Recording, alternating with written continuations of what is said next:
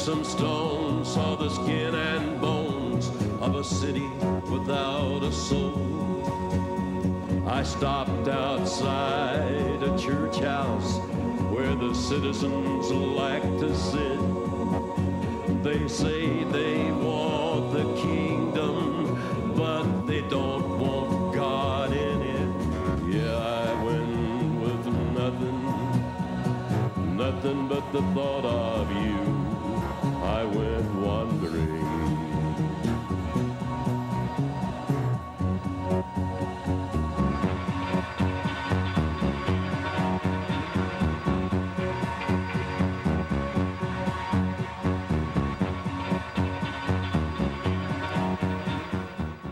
Live from the Mecca of Mormonism, Salt Lake City, Utah, this is Heart of the Matter. I'm Sean McCraney, your host. Listen, if you have family or friends who can't watch the show through broadcast T V or cable, have them go online to w w w dot born again mormon dot com, and they can click on the T V show, watch the lo- uh, show live through streaming video, and they can see it from anywhere in the world.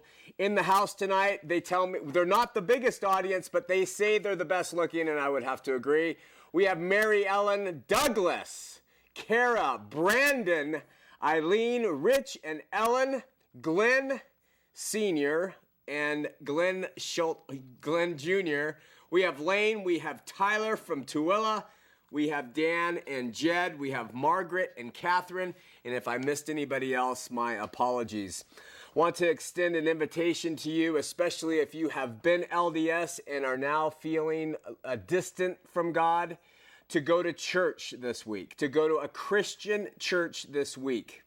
Pick yourself up out of bed, and there's got to be a Christian church around you somewhere in this state, or in Idaho if you're watching from there, or in Florida if you're watching from there.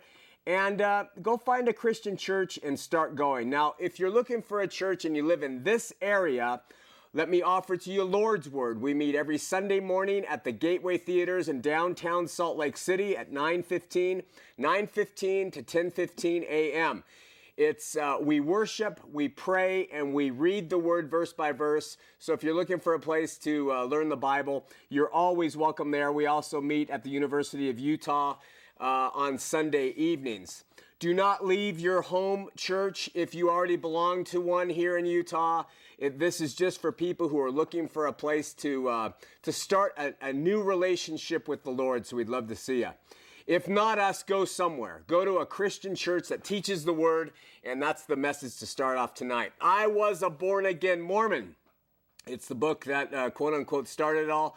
Available at Oasis Books in Logan, Sam Willers in Salt Lake City, Utah Lighthouse Ministry in Salt Lake City, Christian Gift and Bible in Sandy, the Salt Lake City Library, Calvary Chapel Salt Lake City Bookstore, Christ Evangelical Bookstore in Orem, and Gift of Grace Christian Supply in Springville. And it's, uh, you know, especially if you are looking to find out more about Mormonism from someone who was L D S without a real hard slant, it would be good for you if you're a Christian to read it. And if you're L D S and you want to know what it means to be born again and how that plays in uh, to your relationship with God, you might want to pick it up. You can always come online, w w w dot born again mormon dot com. And if you can't afford the book, or if you're L D S and you refuse to buy it, we'll send it to you for free. Now, my friend Jay Larson down in... Uh, They told me not to call it Happy Valley anymore. They said to call it Apathy Valley, but I've been ref- in Provo Library, he told me that they um, he asked them to carry the book, and Carla Zollinger, the reference manager, sent them a letter, and it said that their professional librarian who pur- purchases items for the religious collection has recommended that we not purchase the item, and she agrees with this decision. The reason that she agrees with this is because somebody wrote a review that's online that says there's no page numbers in the book, and it has many misspelling, grammatical, and typesetting errors. So uh, I want you to know, the Provo Library, that we, we came out with a second edition. The first edition was my pet project, and I didn't put page numbers in it just to annoy people. But the new edition has page numbers, large enough font to read, things like that. So we would love to, for you to carry it, Provo Library, and we'll send you a copy for free. You don't have to purchase it. So uh, maybe that news can get back to them that there's another edition with page numbers. uh, out there. Okay, uh, what else is going on? I hope you'll forgive me for the April Fool's joke of last week. We received no small amount of response from that dastardly trick. The most humorous and sad was from a young woman who said she burst out into tears and ran screaming through the house, "They've gotten to him! They've gotten to him!" We also had an eighty-five-year-old woman tell me she grasped her chest and was certain it was the big one. So uh, I want to promise you it won't happen again, at least for seven years. Uh, a number of you contacted us about my commenting on the lulling speak we hear at L D S conferences and at other from other Mormon meetings. Uh, Grandpa Al told me that uh, all groups centered on controlling their members use speech modification like this. Lana wrote and said, "I just wanted to comment on the subject of L D S speak. You refer to the tone and matter the L D S give talks and bear their testimonies. I remember being taught that the L D S church is true. But I would not say that after I became an adult. I would only say that I believe the gospel of Jesus Christ was true. This was my first rebellion, I think, as a member. I remember when I used to f- when I used to follow what I was told, even inside my heart, it didn't feel right. The words beguiled, mesmerized, hypnotized come to my mind every time I think of sitting or watching a state conference or conference on T V. L D S speech is mesmerizing. We are being beguiled into believing and doing uh, what they say. Think of how we talk to people and calm people and try to manipulate people, especially maybe those who are having a mental breakdown. It sounds like the same type of language. Have you ever watched a show where someone is being hypnotized? They sing, uh, they soft sing-song modulated tones are the same. It takes a lot of mental uh, effort to break away from these hypnotic forces.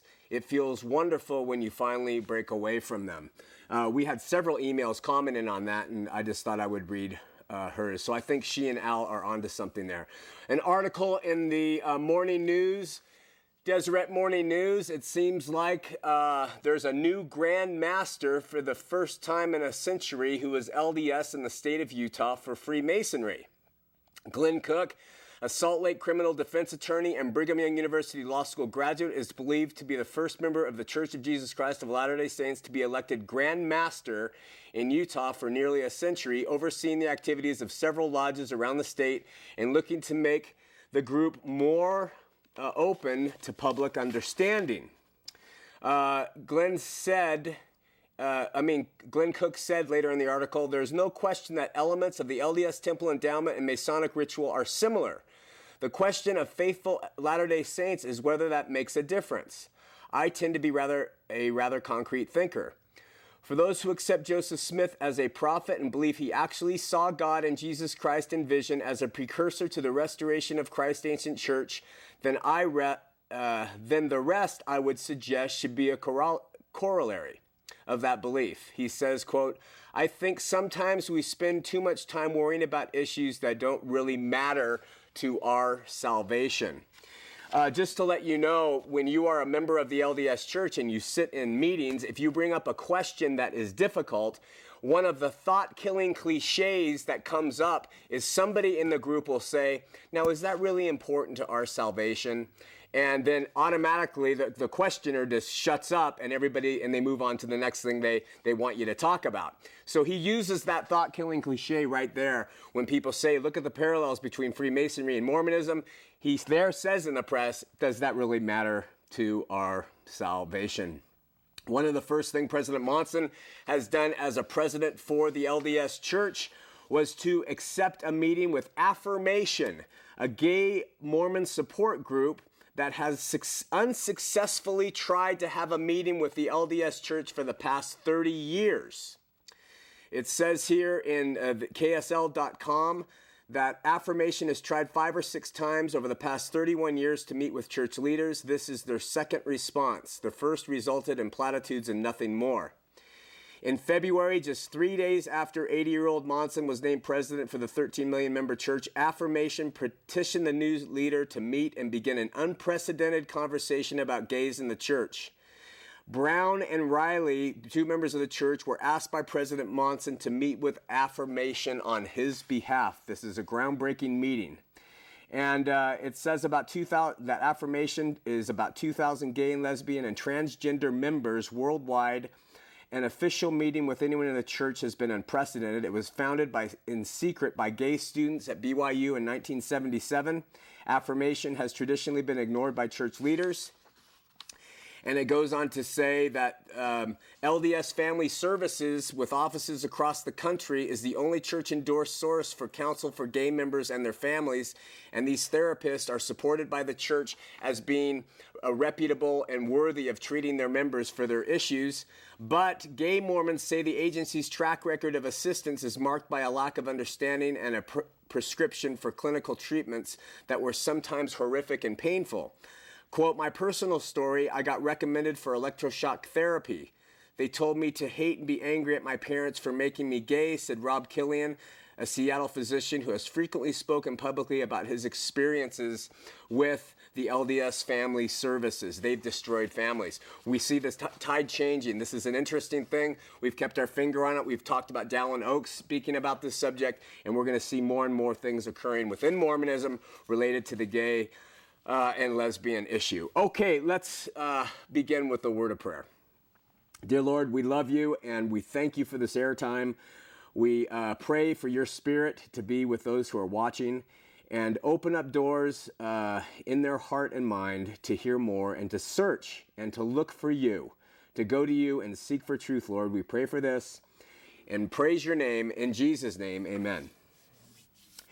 If you've watched the show long enough, uh, you may have heard me say something like a good teacher, when they open up the math book to teach math, if a sparrow flies in the room, that teacher will put the math book down and start teaching about sparrows. Well, I want to try to be a good teacher here on the show. And I've, I had the entire show written as of last Friday, but all week long, I kept having sparrows fly into my path. Um, this morning, I couldn't ignore them any longer. And so we're going to continue on next week, God willing, to talk about the, the Christian scripting. And we're going to talk about Act two. Act one was the setup of everything within Mormonism. Act two is the conflict, and we'll explain that again. But now let's talk about some sparrows. Thomas S. Monson was sustained as prophet, seer, and revelator of the uh, church last weekend. The Salt Lake Tribune reported that Monson, quote, invited the less active, the offended, the critical, the transgressor to come back and, quote, feed at the table of the Lord and taste again the sweet and satisfying fruits of fellowship with the saints, end quote.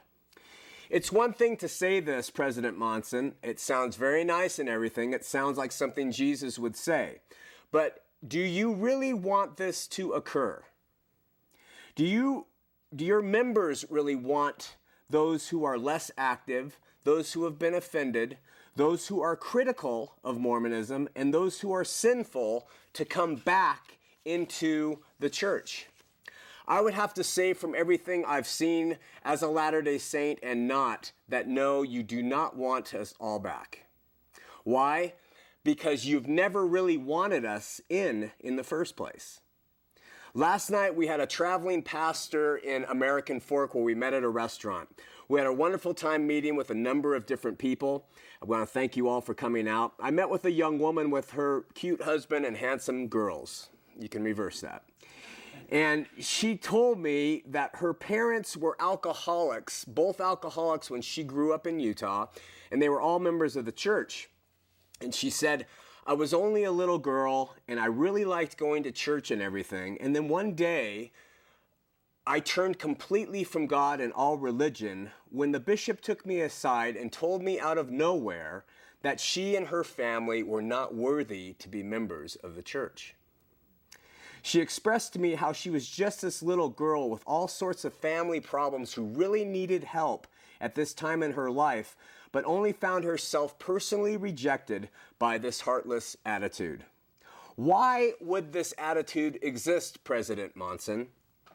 Why does this attitude exist, President Monson? I sat with a family whose children attended public school in a predominantly L D S community not far south from here. The family recently chose to leave the church after watching the show. In this community, the high school seminary teacher for the L D S church somehow has been allowed to run most of the activities for the kids in the school. He thought it would be a righteous act to print the list of all the L D S kids who do not attend seminary and then to distribute those lists to the student body at large. You should have seen this sweet little fifteen-year-old girl who, trying to explain what it's like to go to a school filled with L D S kids who taunt her for not attending seminary. When Gordon B. Hinckley died, the same seminary teacher led a Wear Your Sunday Best to School in honor of the passing of Gordon B. Hinckley. Text messages passed this message along, and naturally it left five kids in the entire student body there wearing their normal clothes and who have forever been looked down upon and criticized by the rest of the students. Our heart goes out to the kids who face junk like this every day. You have got it tough. May God strengthen you. May you turn to the God of heaven to help you get through these situations that exist all over this state. But you're not alone. It happens at every age. I met a woman last night who was told by an L D S city official that her legitimate business services of sign making were not wanted in the predominant L D S community she recently moved into. She had been, she has been repeatedly pestered, and this was seconded by a woman she does a Bible study with, and antagonized by the civic offices of the of this L D S hometown. Come back and feast at the table, President Monson? Could a man who loves God but smells like tobacco come back and be welcomed at the feast, President Monson? How about a family of six, the wife working as a clerk at the local Piggly Wiggly and the husband working as a, a security guard who likes coffee? Could he come back with his kids and come to the Capitol Hill Ward here in Salt Lake City, President Monson? Would you like him sitting next to you on the stand? How do your awards and, and stakes accept, and I mean love and accept, unwed mothers, tattooed bad boys, and unemployed men with mental illnesses or a couple of divorces under their belt? How do you help them taste again the sweet and satisfying fruit of fellowship with the saints? What about all those people who are just simply different, who don't meet up to the L D S standards of socioeconomic uh, position, or who are just different, or who dress differently? How are they welcomed? Why do the stories like I heard last night fill my inbox every week from people who have left this church? How come I continue to hear these, President Monson? I want to tell you why here and now. It's because of your doctrine. It's because of your doctrine. It's the direct result of non-Christian doctrines flowing through unregenerated hearts of people who call themselves active Latter-day Saints. All of your General Conference speeches about treating people of other faiths and beliefs and people who are different with love don't mean a dang thing if your doctrines do not change. Lead them to Jesus, President Monson. Lead them to Jesus and to Jesus alone, because it is only through him that your members will truly be able to love others who are not like them. Because it is only when they see themselves as vile sinners, President Monson, self-centered, egocentric sinners, that they are going to be able to turn and look at others with love. It will not happen when utopian speeches are delivered of treating everyone of different faiths and coming back to the feast. It's like Jesus whispering his message into Pharisees' ears. Your people, President Monson, have come to believe that they are somehow worthy and somehow justified by God by virtue of their own righteousness.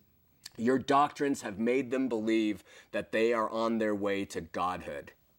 Your leaders taught just last week that you stand as at the head of the only true and living church on the face of this earth, President Monson, and you think with doctrines and positions and attitudes like this that you're going to have a group of active members who are going to embrace people who can't live up to those standards or who have failed to live up to those standards? You got to be kidding. Only Jesus can do it, not Mormonism, not activity, not teleprompted speeches. Only Jesus. Tell them that, President Monson. Tell them to fall broken before him, to confess their sins, to repent of the past, and to humble themselves before him. Tell them to ask to be saved by his grace. Tell your members that, President Monson, and then maybe you can offer this invitation for the people to come back into the church. My friends, I want you to know that we are standing on the field of an imminent ideological war. The L D S Church today is beginning to take up arms, and we are going to see a more militant attitude among the members and leaders alike. At the top end, apostles like Ballard, Holland, and Nelson are presenting one side of this front. Listen to their speeches of late. Listen to what they are saying. It's unheard of. We have never heard them speak like this before. They're fighting strongly for legitimacy while at the same time demanding respect for tainted views that they insist are truth. These men are not dumb. They will use whatever means necessary to sway their membership and convince the masses that they are innocent of their own bigotries and benign in their beliefs. And then on another level, the higher-ups are allowing non-official defenders of the faith to meet and greet with the masses so as to spin traditional L D S stance and make it seem more Christian. Men like Professor Bob Millet are allowed, and they are even financially underwritten by the L D S Church, to step into Christian churches. I talked about this. I went to one in Newport Beach, California, where I live. Bob Millet steps into a, a large Christian church down there, and he talks about a Mormonism that is not Mormon doctrine.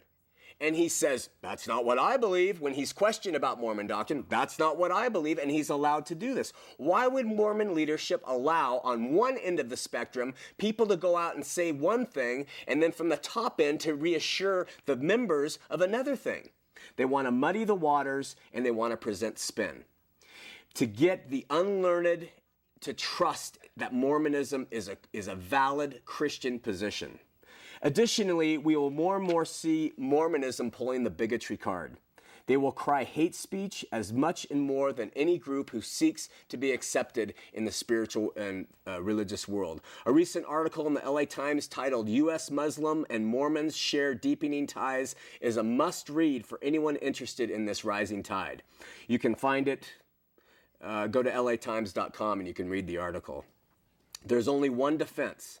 And that defense is to know the Word of God, to read the Word of God, study the Word of God, and teach your children the Word of God. It's the only defense you're going to have, in addition to prayer, to be able to see what is going on that has been prophesied that would go on in these last days. I know I sound like I'm a little bit on the mountaintop screaming, but I'm telling you, the stuff that comes before us more and more is accelerating, and it's becoming very, very ecumenical.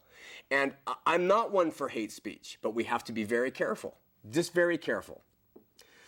Last week, I said we were going to talk about um, the uh, paradigm, and I was going to go through that. But before I do that, I want to make uh, one thing clear. If Mormonism today were not claiming to be Christian, if Mormonism today was not claiming to be Christian, or the only true church on the face of the earth, if they didn't present themselves as believing completely in the Bible, I would not do this show. Really. In fact, I'll make a deal with you, President Monson. You come out and you announce to the world that you are not Christian, and I'll unplug the show forever. You say we are not Christian. We do not believe in the Christian ideals. Say that publicly. I think it would be a good deal. You notice that we don't attack the Muslims. We don't attack Islam. Right?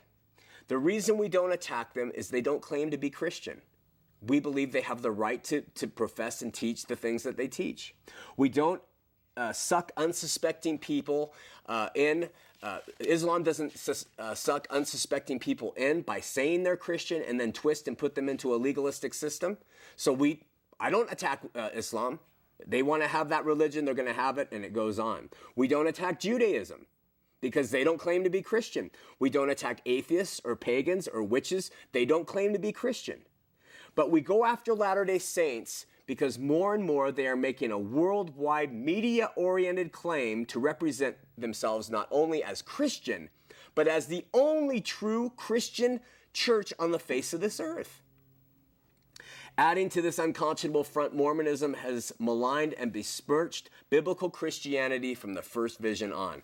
I have, I don't have the time, I have six pages here of quotes from Joseph Smith, Brigham Young, John Taylor, Daniel Wells, Orson Pratt, Heber C. Kimball, George Q. Cannon, Wilford Woodruff, Erastus Snow, B H. Roberts, Parley P. Pratt, James Talmage, Spencer Kimball, Joseph Fielding Smith, Bruce McConkie, saying the most vile things you can imagine about Christianity. And they call us the bigot. They say we're bigoted because we just say, look it, we want you to stand on what you believe and don't bring yourself onto our turf. Let me ask you one final question before we go to the phones. eight oh one, nine seven three, eight eight two zero, eight oh one, nine seven three, T V twenty. One question. If a Russian man snuck into this country, could he step on the ground and say, I'm an American citizen?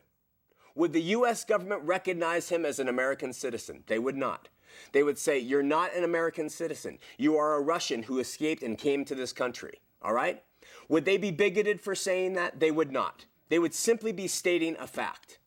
And if the if the Russian citizen said, well, I want to become an American citizen, they would say, okay, what you need to do is you need to take some oaths, you need to do some study, and you need to raise your hand, you need to promise certain things.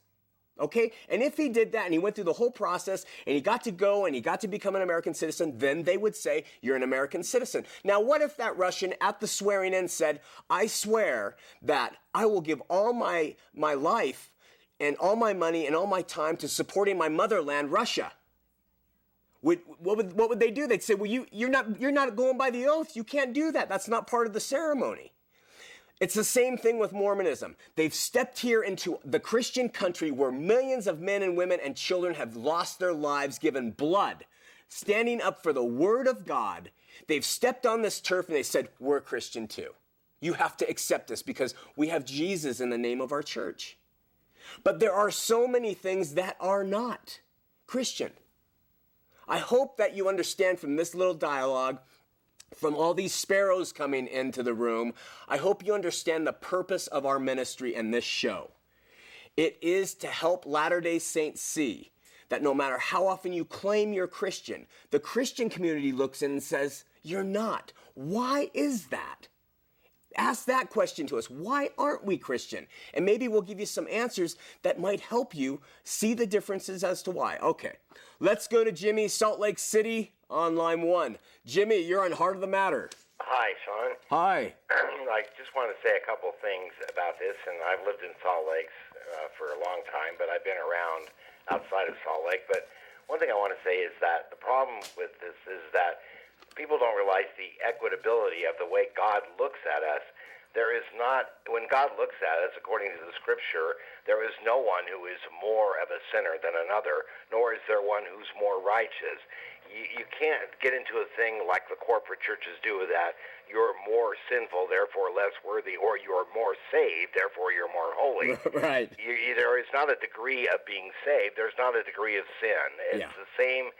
Uh, the equity is the same. The other thing is is that corporate churches, when they become corporations, and they become, they don't have the living God, Jesus Christ, as their center. They have the idea or the name of Jesus like a centerpiece, which they all tend to use or rotate around. That's why in the scripture said that Paul said, some say you follow Paul, some say you follow Christ, some say you follow these other people. It's where It's where the, the, the doctrines or things become centerpieces rather than the living God being the on the throne in that person. That's where it becomes replaced. We can't substitute anything for the Lord. There can be no substitute, whether we're trying to substitute the way we interpret Scripture or even the Eucharist, and that cannot be a substitute. God is the living God. He is real. He's not something we create and use as a centerpiece. I think the big problem about worthiness or unworthiness is, is that there is no degree of sinfulness, nor is there degrees of righteousness in human beings. Amen. And that's all I want to say. Well said, Jimmy. Okay, thank, thank you, you so much. Bye-bye. God bless. Bye-bye. We, we make the comparison in our book for the L D S readers. When you die and go before God, who does not stand the least degree of sin, if you have a pinpoint of sin in you that hasn't been taken care of, you've lived a really good life, but you've got a one little pinhead of sin in you, you'll be rejected as much as a person who lived an entire life of sin. You understand that? Sin is sin in God's eyes. Yes, there are different ramifications to us here on this earth. Yes, if you if you uh, commit murder and do things like that, you're going to have a very different result here on earth. But God, sin is sin, and you're gone. You're gone if it hasn't been taken care of by the right person. And there's only one person, Jesus. Okay, let's go to Miguel in West Valley. Miguel, you're on Heart of the Matter. Hey, brother, how you doing? Doing well. How are you? I'm doing good. I just wanted to say, um, I, I went downtown this Sunday to the last session of the conference just to walk around and just kind of see what everybody else was doing, and I had no intention of really going out and witnessing to Mormons or anything, but while I was out there, um, I uh, kind of got caught up in it and started witnessing and, and just talking to the Mormons, and One, I wanted to say two things really quick. One is that whenever I would ask, a, whenever they would ask a question, as soon as I tried to answer it, they would, they would stop me and go on to something else, and and they kept mocking me, and they they'd laugh, and they'd put their their hand out, and you know, like not in my face necessarily, they didn't touch me, but kind of like, I don't want to hear what you got to say. So finally, I said, well, wait a minute, why do you ask me questions if you don't want me to answer them? Well, it's, it's it's only obvious. They didn't want an answer. They just wanted to put me on, on uh, you know, whatever, on stage or whatever. and and that that's what I thought was interesting. Second of all, your analogy about the Russian was very interesting because I used something similar talking to a lady there and her and her kids. I said, if you came into this country illegally and you kept the law, kept all the laws, and were a great citizen, all right, would that make you a legal alien? Would that make you legal in America? Would that make you a mm. United States citizen? And and uh, she kept going back to something else, and I kept saying, well, you know, using, saying, oh, well, yeah, you know, if you if you keep all the laws, you know, um, I go, yeah, but if the, if you got, if the cops found out you were illegal, they'd take you back to your country. And she'd say, yeah, well, that's because you broke a law. I go, exactly. I said, because you're, because we all have broken the law. I tried using the law. Right. Um, but, but basically the reason I called was because when you touched on how they respect other religions, there was really little respect out there. There was really very little respect. It was more of a, let's see what we can do with these Christians. Let's see if we can get them to say something stupid, or let's just mock them, let's laugh at them. And and it was it was really sad. It was, appreciate the call, Miguel. All right, God bless. Thank God bless you. Bye-bye.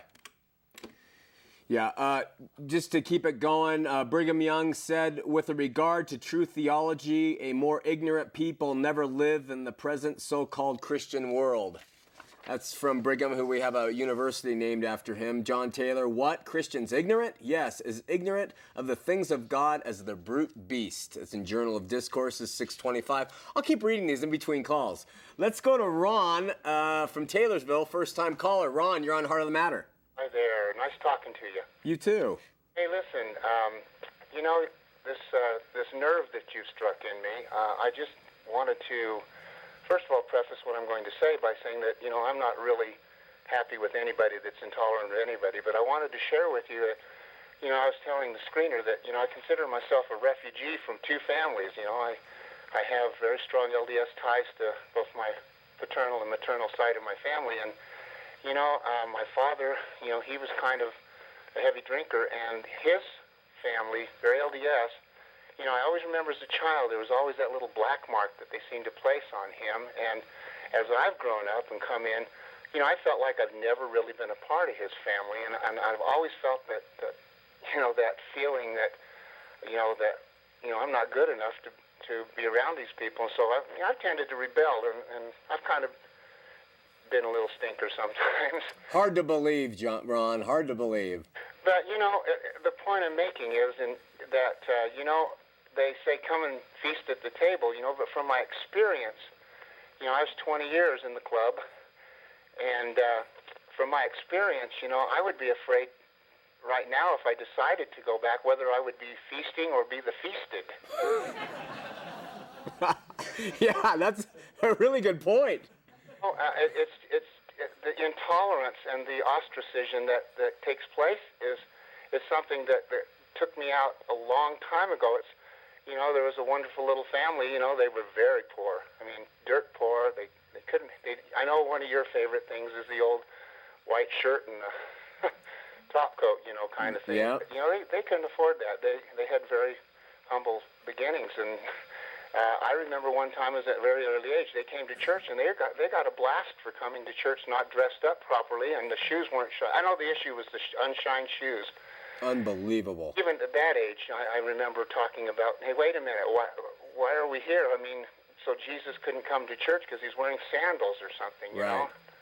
You know, Ron, you uh, make a really good point. Um, and if you go to uh, the Bible and you read about the type of people that Jesus talk to, and then he told us how to be with people and how to be ourselves. It's the absolute opposite of that. It's the opposite of what you see embodied in that religion. And it's just, it's frankly amazing. It's just amazing. It's very hurtful when someone, you've always been, you've grown up and, you know, you love your family, but then you're not quite good enough, you know, and you're always, you're never, you're never up to that standard. You know, you're always less, like you were talking about, you know, you're never going to make it, man. No. You're never good enough. Ron, I got to ask you one thing. What are you doing now? I'm downstairs trying not to listen to the television right I, now. I, I don't mean right now, but I mean in your in your religious walk. Oh, um, you know, I'm, uh, I've I've been, uh, I would call myself independent. You know, I, I've uh, been in a situation where, you know, I, I I like it. You know, I've prioritized it's Jesus first, you know. Okay.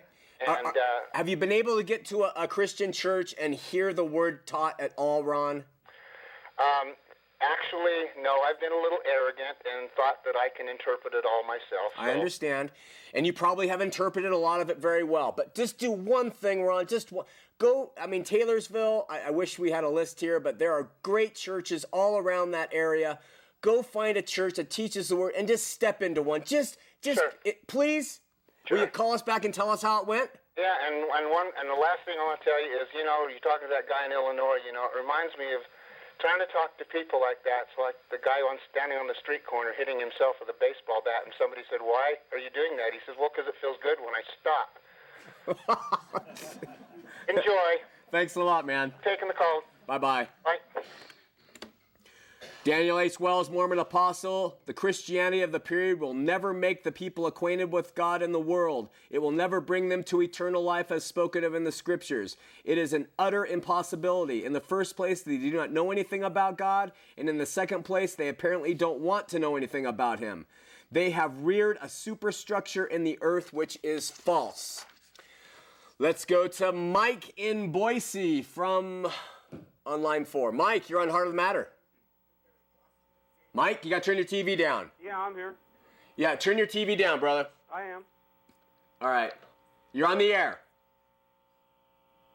Hello? You're on the air, Mike. Oh, he's talking. Yeah, it's me. You're on the air. Oh, hey, Mike. I'm sorry. No, I'm I'm Sean. I almost said no, I'm, I'm Mike. Sorry. I had a quick question for you. Okay. Um, I I, I work for a, a Mormon-owned company up here in Boise. Yes. And I I find them to be very prejudiced. Okay. And what I don't understand is that um, in in business they don't bring in um, their spirituality as far as that is concerned. It's it's more or less uh, there's there's nothing brought into the business world. It's it's more or less your spirituality is separate from your business. Right. And and what I don't understand is is is is that part, I guess. Is what I'm asking. Well, you know, it might be in your specific case. I know that that happens a lot. I think you might find that in other religions too. Uh, you know, some people, they just, they leave their Christianity or they leave their Mormonism on Sunday and they walk out and they're, they're just out for themselves for the rest of the week. I have known L D S businessmen who bring Mormonism into everything they do. So I've seen the opposite. So it might just be your specific uh, industry or, or your employer. But uh, it's unfortunate when anybody doesn't live their faith that they say is, uh, is a part of their heartfelt uh, beliefs. Well, my question is is about the prejudice. When you say prejudice, what do you mean? I mean as far as um, remarks about um, anybody that's not white. Yeah. Uh, well, again, uh, I can say, and L D S aren't going to like this, but I mean that's that's in the roots of the church. You can go back and you can read some of the most horrific things from Marky Peterson and from McConkie and from Brigham Young that are the most racist comments you can imagine. But, uh, you know, they say it was a sign of the times. And, you know, the L D S, we've talked about their view of the pre-existence and that the inferior races come to the earth because they didn't make wise choices in the pre-existence and they come with a darkened skin. And that those who are born into Mormonism were the white and delightsome people, man. And, and the Book of Mormon even teaches that the Indians, if they were obedient, would turn white over time. So, I mean, racism and, and prejudice regarding skin color is all through the roots of Mormonism. Uh, now, that may carry out to some people today. The church has done a lot and tried to do a lot to, to escape from that, but it is, it's still there and it's still in the hearts of many of the people who believed it um, back when I was a kid. My gosh. Yeah. I never knew that. Yep. Not, so you might be, how old are the guys you're working with? Uh, they're younger. Well, maybe they've been influenced by their parents, but I mean, it used, I mean, they used to just talk just frankly out of sheer prejudice when I was but eight, ten years old. I mean, it was just yeah, that. I feel, I feel that uh, I feel that sometimes it's not fair. Yeah, it, it's not fair. And it's very, you know, sometimes it can be uncomfortable. I'm from the South, but it just uh, kind of strange. Well, stand up, stand up against it. Make them uh, see that Jesus wasn't about that, and God is the one who created the races, not uh, not sin, pre-existence, or Mormonism. Well, I understand that. That's that's the way I feel about it. But it, it just kind of makes me feel that uh, that um, you know, if you if you believe in Christ or you believe in, in God, that that you bring that to your to your forefront um, as a superior or whatever you are. Yeah. Well, you'd hope that would happen. Great call. Thanks so much, Mike. Thank you. Okay, bye-bye. That's a fruit of Mormonism. Bottom line today, racism still exists because of those doctrines. Another fruit of Mormonism, I met two people last night who have relatives. Fruit of Mormonism is atheism. Absolutely a fruit of Mormonism, because when people find out the facts about it, often, if they don't have Jesus in their life, they turn to believing in nothing, and they go the way of the world, and then they start believing metaphysics uh, and, and spiritual things and, and all kinds of crazy stuff. So that is another fruit of Mormonism that needs to be considered. Let's go to Ann in Layton, first-time caller. Ann, you're on Heart of the Matter. Hello, this is Bart. Ann. Hi, Ann. Anyway, I uh, really quite... Um, upset about all the immigration being brought in by the Mormon Church. They hide these people. They I've seen in my own neighborhood a lot of Guatemalan families, and then if police are coming around or inspectors or anything, all of a sudden they all disappear, you know, and go elsewhere. And I know in Salt Lake they've got a whole set up, and that little girl was murdered with another group of immigrations, people that are being brought in by the Mormon people. And what do you know on this? I mean... I know nothing about that at all. Um, I, I have, I don't have a problem with people being brought in if, uh, you know, to our country. I mean, that's how our country was founded. I don't know. I've seen nothing about L D S being behind secretly bringing in Guatemalans and things and, and having them run from the police. Uh, so it's completely out of my purview. I have no idea. Well, it, you know, the, what bothers me is, you know, and you made that statement about when people apply to become Americans, there are certain things that they have to do in yeah. order to become an American. And then they... they support America. Yeah. But when they're being brought in under the, the church, that's illegal. illegal, illegal, illegal. Well, if someone can call and give us some, you know, some really hardcore empirical data on that, then it would be good. Really appreciate the call, Ann. All right, thank you. Okay, bye-bye. I should have used a different analogy. All right, we're going to uh, Mike in Ogden. Mike, you're on Heart of the Matter. Uh, yes, Sean. I want to make a real quick comment, and I want to ask you a question to, for you to explain about the resurrection that I don't understand. Okay. I'm not Mormon anymore. I'm born again. I got your book. A uh, comment is, uh, uh, Brigham Young, he said in the Journal of Discourses that um, he uh, it's in the Journal of Discourses. He says, I've never given a sermon where I wasn't, now I'm not reading the Journal of Discourses right now, but, you know, I'm paraphrasing. Yeah. Where I didn't, he said, where I wasn't under the Holy Spirit, being guided by the, you know, the Spirit and uh, as a prophet. But right. He said that there were men on the moon who were eight feet tall, dressed in the Quaker style. That was Joseph who said that. That Brigham isn't the one who said the uh, the men on the moon. Uh, I thought it was Brigham. No, that wasn't Brigham. That was Joseph. Okay, now can but, I ask you this? The resurrection, I don't understand this about the resurrection. You explain this to me, please. Yeah. Okay, if we, when we die, we're to be judged, heaven or hell. Right? Yes. Okay. Then why do we need to, if we go to heaven or hell, why do we need to be, resu- our bodies be resurrected? I don't understand why we need both. And I'll get off the air and listen. Well, know, wait, before you go, before you go, let me restate your question so I understand it. If there, we're going to heaven or to hell, why do we need bodies to go there? Why, why, why do we need, no, no, no, why do we need to, um, eventually the resurrection day, you know, the coming of Christ when he, he resurrects the body, why do we need our body if we can go to these places without the body? Oh, okay. Uh, very good question. I'll answer it off air. Yeah, thanks. Okay. I don't know. Uh, I mean, uh, Jesus was resurrected to show that we live again. I mean, that we, we have life again. And so uh, he took his body up, and that's why Jesus has retained his body, because he's going to come back with it. So he comes back with his body to show he is who he is, shows to the prints in, in his hands on the Mount of Olives. But um, we take our body as resurrected beings, and we don't know that we're going to get the same model. I don't know if we're going to be restricted to a, a body. I hope I, I get a new body, a trimmer waist, and, and I can eat what I want. And maybe we'll be metallic spaceships. I don't, maybe we'll have a new improved version. We just don't know. But we know that God, in his wisdom, having a body, having a physical form, because we were created in a physical form, is important. So the resurrection, following through that life again, gives us hope that we don't just go into the grave and, and rot and dust and nothing ever happens again. The resurrection of Jesus showed us, hey, he died, but he came back. That, that was evidence of life again, and that gives us hope that we can have the same thing. What happens to this model of body that we have thereafter? I don't, I, I don't know the answer to that. Let's go to Michael, first-time caller from Orem. He's L D S. Resurrected being. Michael. We don't know that we're going to, yeah. Man, I sound pretty good on that T V, don't I? You're on the air, Michael. Oh, I must be real delayed. I'm really, really sorry. It's okay. I, I, I couldn't hear because it was delayed, and the streaming video is pretty, pretty slow, and I got a lot of... I got a lot of stuff. But anyway, my question to you is, uh, I'm a member of this church. I moved from Texas. And I couldn't tell. So, I'm sorry, what'd you say? I said I could. I was being funny. Forget it. Oh, okay.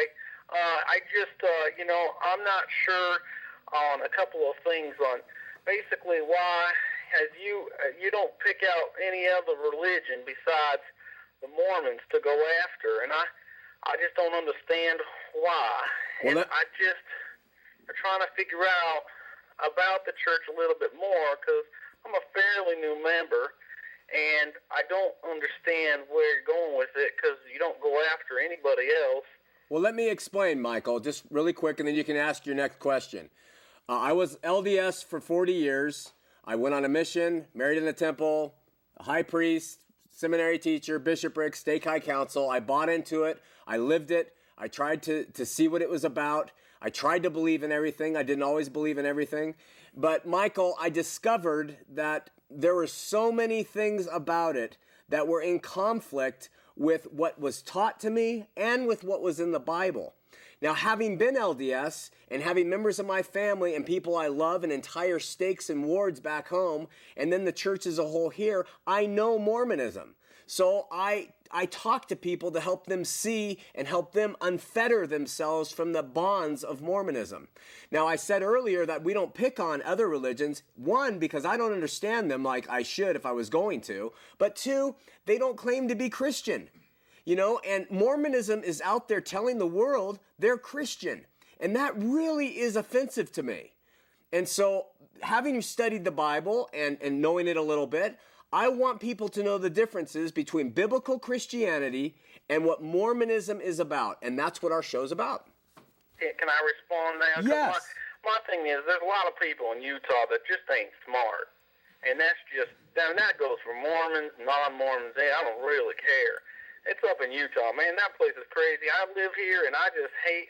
Uh, it's just, it's terrible. But so you might not have that many sophisticated callers on the show, and you know that's that's kind of the problem. See, I'm fairly new member, but I do know is that you know, you know, it's really hard to live this church, and some people get excommunicated, and saying that they're not excommunicated, so they have the records removed.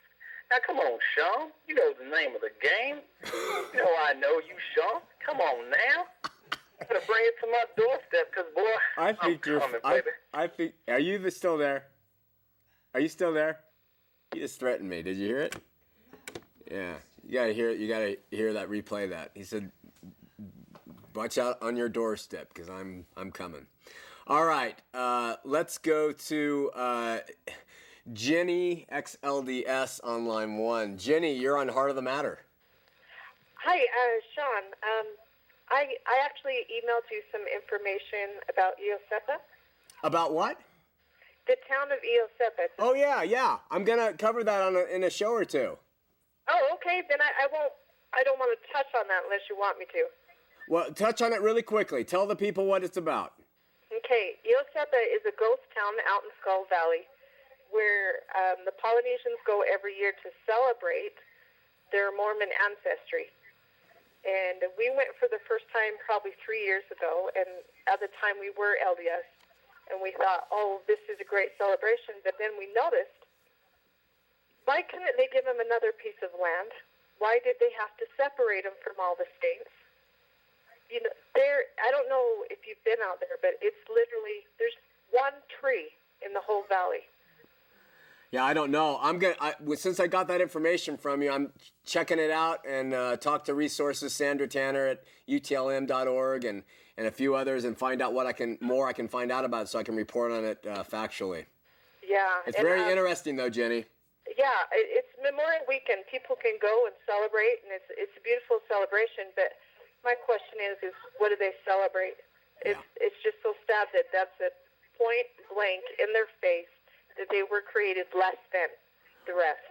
Well, we'll check that out. I really appreciate the information and follow-up. Okay. Take Thanks. care. Bye-bye. Okay, bye. Wilford Woodruff said, Gos- the gospel of modern Christendom shuts up the Lord, stops all communication with him.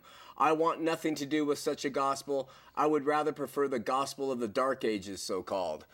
Uh, let's go to Raymond from Pleasant Grove on line two. Raymond, you're on Heart of the Matter. Hey, Sean, just a couple of quick questions. Can you please define for me what an apostle is? One called. And one, one called. Sent. Is that all that an apostle is? One called, one sent. Uh, well, I mean, if we're just talking about that Greek, the Greek word, yeah, I'm pretty sure that's what it really is narrowed down to. Okay, for me, an apostle was somebody who saw the resurrected Christ and was called by Christ himself. Well, I would agree with that, too. But we have apostles today. Uh, the, the office of apostle today still, uh, I mean, the uh, the position of apostle today has not been done away with in the, in the sense of one sent. Uh, and so that's why I just gave it that basic um Uh, definition. But I would agree when it came to the twelve apostles, they had to be a special witness of him. Miracles had to follow those men, and uh, uh, they had to be first-hand witnesses of him. So I would agree with that. Okay. Can you also define for me what a prophet is? Uh, well, it's interesting you're saying that because in our show next week, which I prepared for this week, we talk all about prophets, and there is a whole plethora of things um, which prophets can be ascribed to in the Old Testament. But it's not just one who speaks of the uh, future or tells of future events, it, but let's just say that's what it is, someone who tells future events. It seems to me that the, the, the uh, old Israelites were confused about who to follow, and uh, God pretty much told them, listen, you know which one is sent of me, which one uh, is divine, divinely inspired, because he will be able to prophesy. Yeah. And then there's there's rules for whether he's a true prophet or not that we find, and, and if their prophecies come true, we know they are, and if they don't, we know they're a liar. Right, yeah. right. Hey, quick question. You first took a call tonight from a fellow Jimmy that put all sin on an even plane, and I have a hard time with that because, uh, you know, there are a few examples there, like uh, Jesus saying, don't bother with the splinter in your brother's eye when you got a beam in your own eye. Yeah. You know, there's another one about uh, when uh, he was handed over to Pilate, that uh, Judas was guilty of a greater sin. It seems to me that judge, that, that Jesus is, is the judge yeah. of these lesser and greater offenses. Yeah, and I agree with you in that sense, but what he was trying to get through, I believe, was that, you know, to God, sin is sin. It's if you start putting sin in a hierarchy in a church, what you start doing is saying, well, you know, I may be a gossip, but that guy, he smokes. And so, and that's a worse sin. So it's it, what it does is it, it gives this environment of pointing fingers. And so if you just realize the title of sinner, Uh, it's better. Uh, it's a better uh, word than trying to segregate and decide which sins are worse. Yes, I, I would agree with you that there are there's a worse sin, and we will be judged according to those, especially as members of the body of Christ. But when it, what he's trying to do is saying when you start putting sin into a hierarchy within a religion, you start to have trouble, and I would agree with him on that. I see. I see. Okay. Hey, good well, good I, comments. I just have a hard time uh, understanding which sins might really offend God and separate me from His grace. From His grace, uh, I, I don't know that any would, but uh, any sin, on the other hand, would separate uh, you from Him without His grace. So, hopefully that helps, okay. my friend. Thanks, Raymond. Thanks, Sean. Okay, bye bye. Sujin in Salt Lake City, first time caller. We got to go quickly. We have one minute, Sujin. You're on the air. Sujin? Yes, uh-huh. You're on the air. You have one minute. Um, I'm just calling in comment about uh, the comment that Ann made. Yes. And um, they, um, it's not the fact that they are, they were sponsored by Catholic Community, and it's the United States opening up the border to let refu- let people into the United States. So it doesn't have to uh, have all the Mormon church who... Oh. Uh, so anyway... So um, it's not just the L D S who are bringing in the refugees is what you're saying? No, it isn't. Okay. And, and it's it's because the United States opened up the immigration. That's why these people are able to come. Thank you for that clarification, Sujin. Okay. Okay, bye-bye. Bye. I knew I shouldn't have used that example. Listen, uh, thank you guys for watching, and uh, I hope that you're able to see a need for Jesus in your life. If you haven't had a regenerative relationship with Him, if you don't know what it means to be reborn, if you wonder um, why you don't feel the peace and love of God wrapped around you, um, search this out. Continue to seek for Him. Email us if you have questions, w w w dot born again mormon dot com. Come to Lord's Word. Go to another Christian church. Seek out the Lord. Go to your knees and ask Him for guidance. Tell Him to show you the truth, and He will do it. I promise you. So uh, until next week, we're going to continue on with the scripting, the second act. It should be interesting. We're going to talk about apostles and prophets. We'll see you next week here on Heart of the Matter.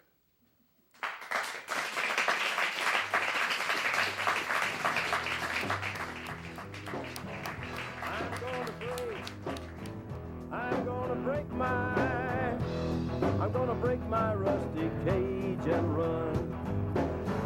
I'm gonna break, I'm gonna break my, gonna break my rusty cage and run. I'm gonna break, I'm gonna break my, gonna break my rusty cage and run. I'm gonna break, I'm gonna break my, I run